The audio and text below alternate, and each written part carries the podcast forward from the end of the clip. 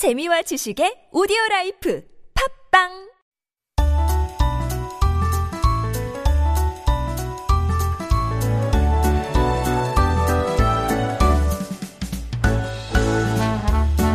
It is time to make some connections in our weekly interview segment, and this is, of course, where we meet people right here in our community who make up the fabric of Korean society.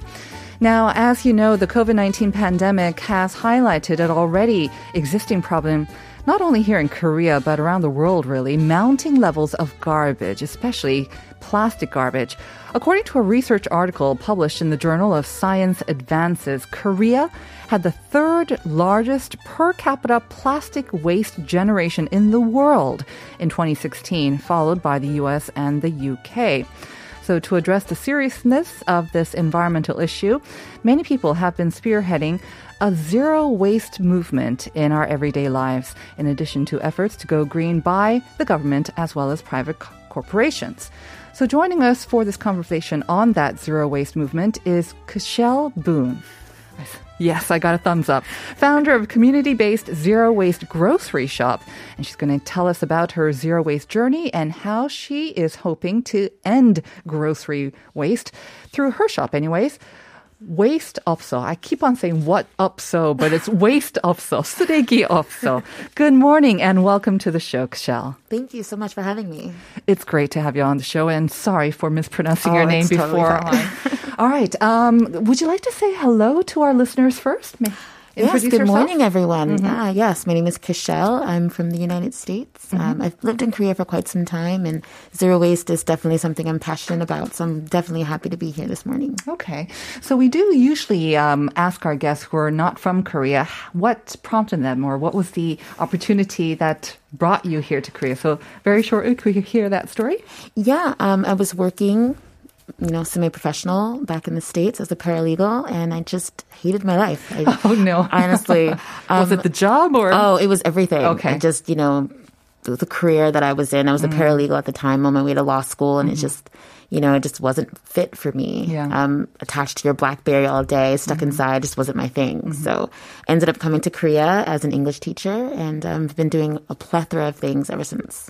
Why Korea? I mean, we hear this story a lot actually that people weren't very happy with their jobs. Mm-hmm. But I always think, but why Korea? There's so many different places that you could have gone to. Yeah, actually, um, in my firm, I shared an office um, with a young lady, and she had been to France before she had joined our firm, and she was teaching English in France. Um, but she had actually learned French, and she had studied at college as well. And so I thought, okay, well, that sounds interesting, like better than this.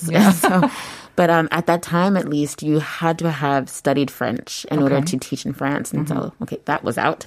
So I'm just doing some research. Korea paid the most money, so I was like, all right, fine. Korea Oh. sounds good. All right. And was it love at first sight when you first came to Korea to teach English? I'm guessing by your laugh, maybe not so much. Maybe not love at first sight. Well, you know, I mean, you're on the other side of the world, Right. you know, and at that time it was quite uh, spontaneous. So I didn't really give it much thought. Mm. I Honestly, I just got on the didn't know plane. much about Korea. I knew nothing. I Oh, knew absolutely nothing. I knew nothing about kimchi, nothing about hanbok.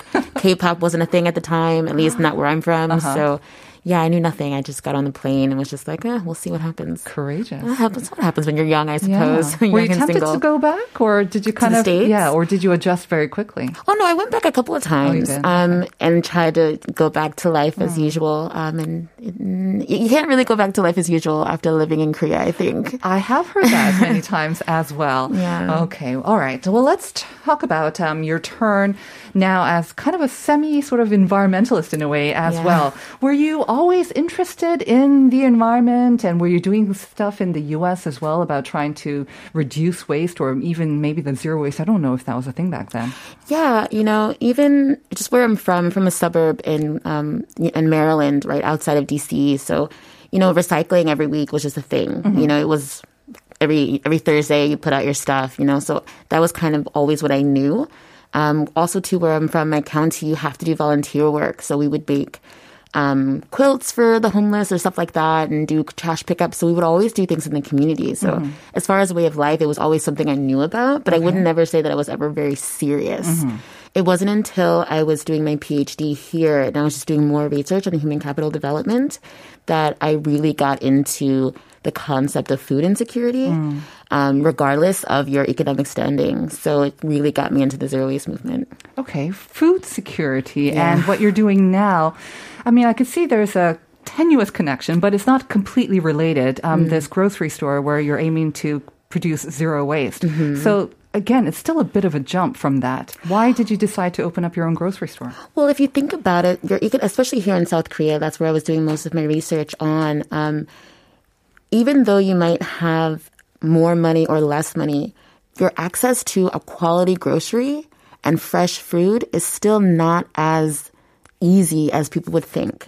Um, I moved from Bundang, which was so great and mm-hmm. far, in, you know, in terms of getting food and having tons of grocery stores and you know people selling on the side of the street. Right. You know, mm-hmm. there's so many options. And then I moved back to Yongsan uh-huh. at the top of Namsan, Oh. and there's nothing. The only thing we had hmm. was convenience stores. We had two convenience stores, Okay. and that was it. Mm-hmm. And so it was just like, well, I love where I live. You know, it's it's so quiet and peaceful, but I have no food. you know, and I don't drive, yeah. so it's Uh-huh. just like I'm- I'm gonna schlep my food up a mountain. Nope, that's not really gonna happen. So you know, for me, it was more of a selfish thing. I wanted a store, so I made me a store. Well, I think the best inventions and the biggest inventions and the most successful inventions come from a personal desire, a personal need, right? Exactly. So, when did you set up this um, grocery store? I set up the store, I think it was either late 2018 or 19. Okay. Um, I actually had started a different startup. I was working in education here. Mm-hmm. And so I was doing online and offline gaming. And that's when I was doing my PhD work as well Mm-hmm. and got into zero waste. And so I was just like, yeah, let's just try it. So my incubator was super open to it. And we did my first pop up shop and it was incredibly successful.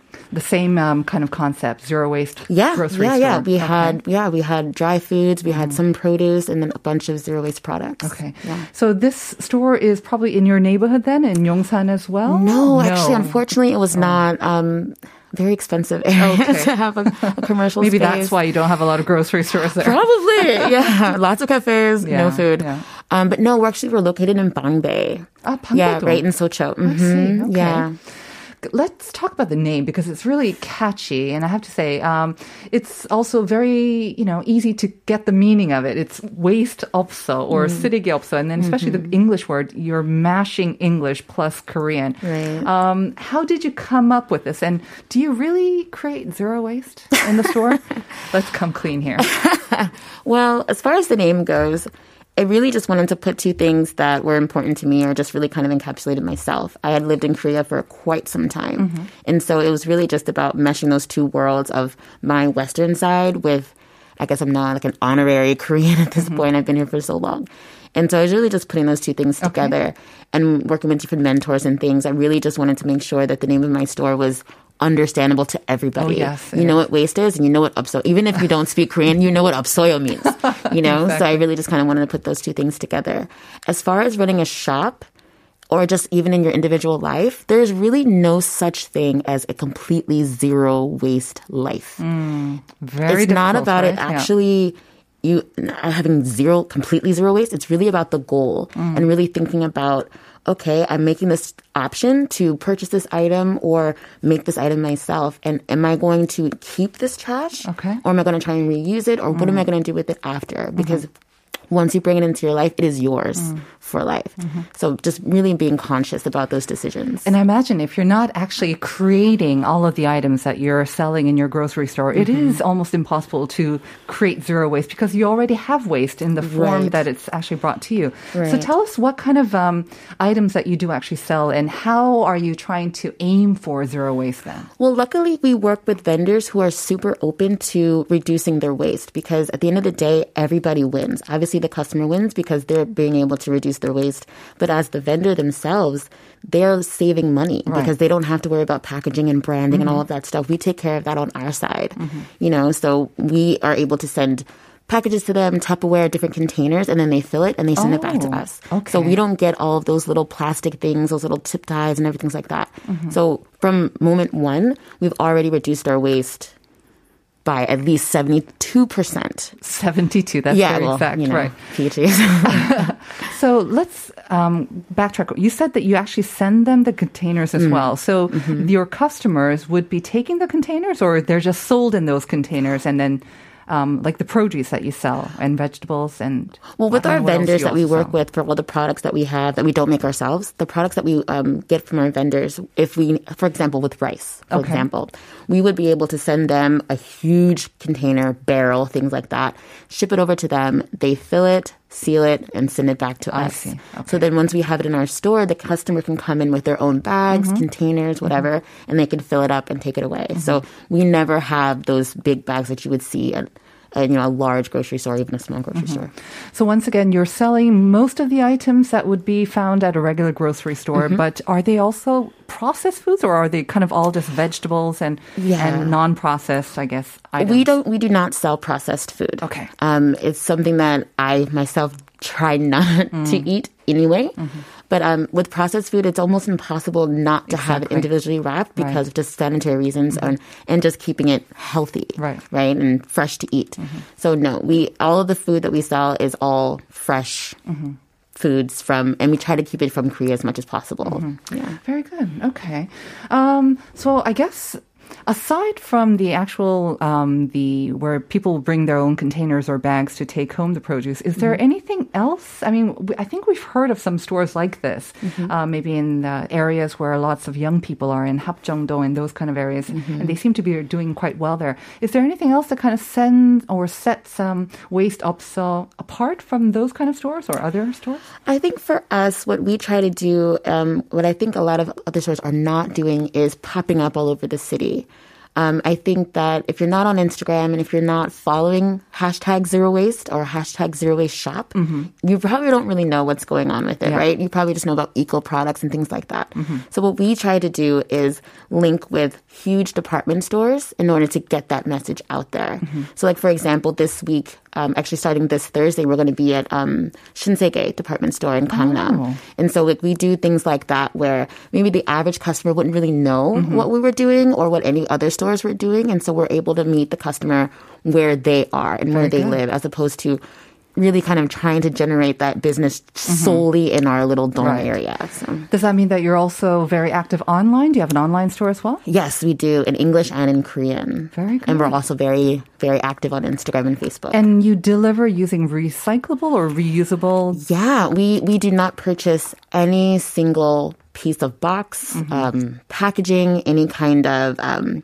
things to put inside of the box. Mm-hmm. All of that is donated from different shops and neighborhoods around us. Excellent. Mm-hmm. So that's something that we try to do just to reuse everything at our disposal. What sort of customers do you have then? I mean, Bangbaedong is, um, from what I know, a very kind of an affluent neighborhood. Mm-hmm. Um, I don't know what the clientele is. I mean, usually what we say with the zero waste, it seems to be driven and it's mostly kind of taken up by the younger generation who are very concerned about the environment. Mm-hmm. What about in Bangbaedong and, I don't know, your online stores as well? Well, thankfully, because I'm a foreigner, we do have a large expat community. Okay. So the French community in Bangbae is, has been a. Mm. huge support of our business.